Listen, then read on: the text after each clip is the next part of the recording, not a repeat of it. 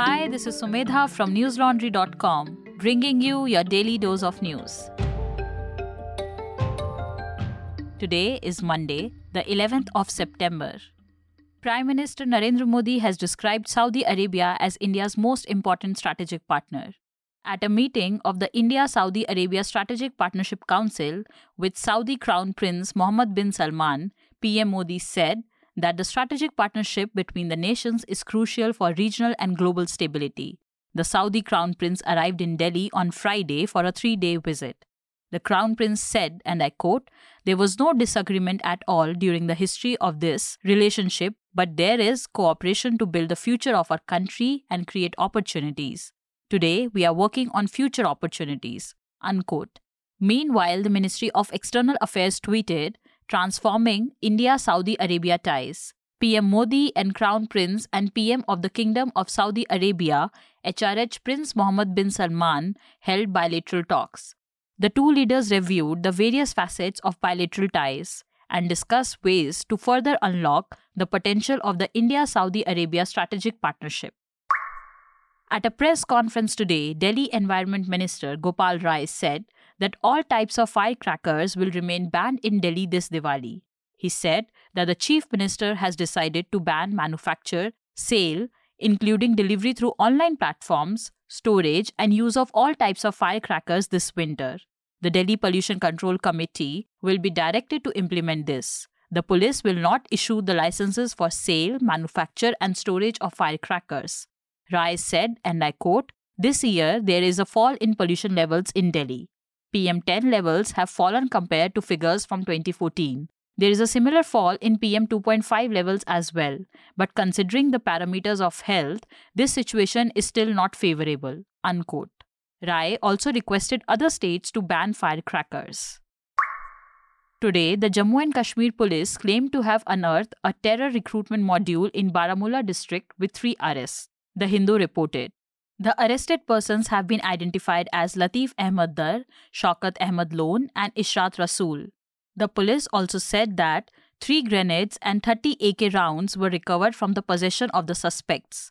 The official told the Hindu, and I quote, on further interrogation, the accused persons admitted they had identified four youths in the general area of Kriri and were about to get them to join terrorist outfit in near future. The above three individuals were the mastermind of the recruitment module in general area of Kriri and were also in touch with active militants Umar Lone and foreign terrorist Usman. Unquote. The Supreme Court has extended the interim protection granted to members of the Editors Guild of India over its controversial investigation into the media coverage pertaining to the Manipur conflict until September 15, Live Law reported. A bench headed by Chief Justice D.Y. Chandrachud said that the case pertained to just publication of a report and was not about someone committing an offense on the ground. Three members of the guild and its presidents were booked in two cases over the report, which has been accused of bias. Manipur Chief Minister N. Biren Singh had said that the Editors Guild did not have the authority to constitute a fact finding team to conduct an investigation in the state. The Editors Guild had sought directions from the Supreme Court to quash the two FIRs. On Monday, senior advocate Kapil Sibal, appearing on behalf of one of the petitioners, asserted that the Editors Guild did not voluntarily go to Manipur but was invited by the army. However, Solicitor General Tushar Mehta said that he would not argue on the merits of the case and that the matter can be heard by the Manipur High Court. The case will now be heard on September 15. Listeners, have you heard about the documentary on senior NDTV journalist Ravish Kumar? It has got rave reviews in film circuits and has sparked conversations around freedom of speech. Vinay Shukla, the director of the film, which is named While We Watch, spoke to Manisha Pandey about Ravish, NDTV, and News in Crisis.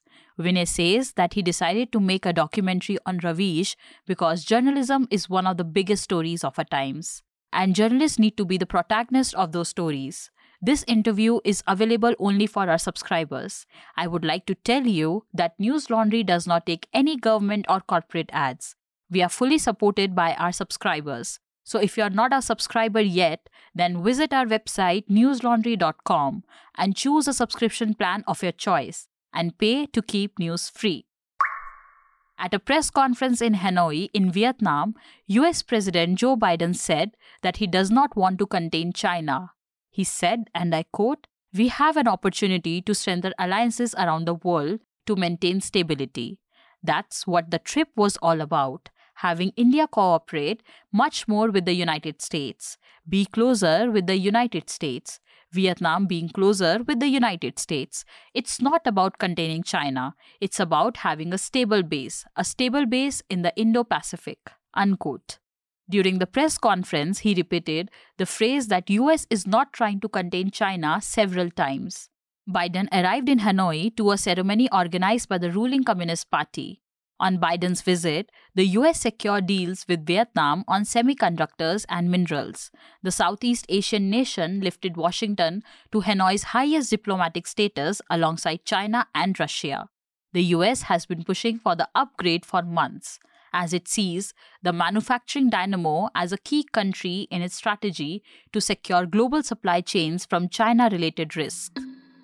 That's all the news we have for you today. Have a great day or good night, depending on where you're listening from. See you tomorrow. News Laundry is possible because of our paying subscribers. We don't run on corporate or government ads. You too can be part of changing the news model. Go to newslaundry.com slash subscription.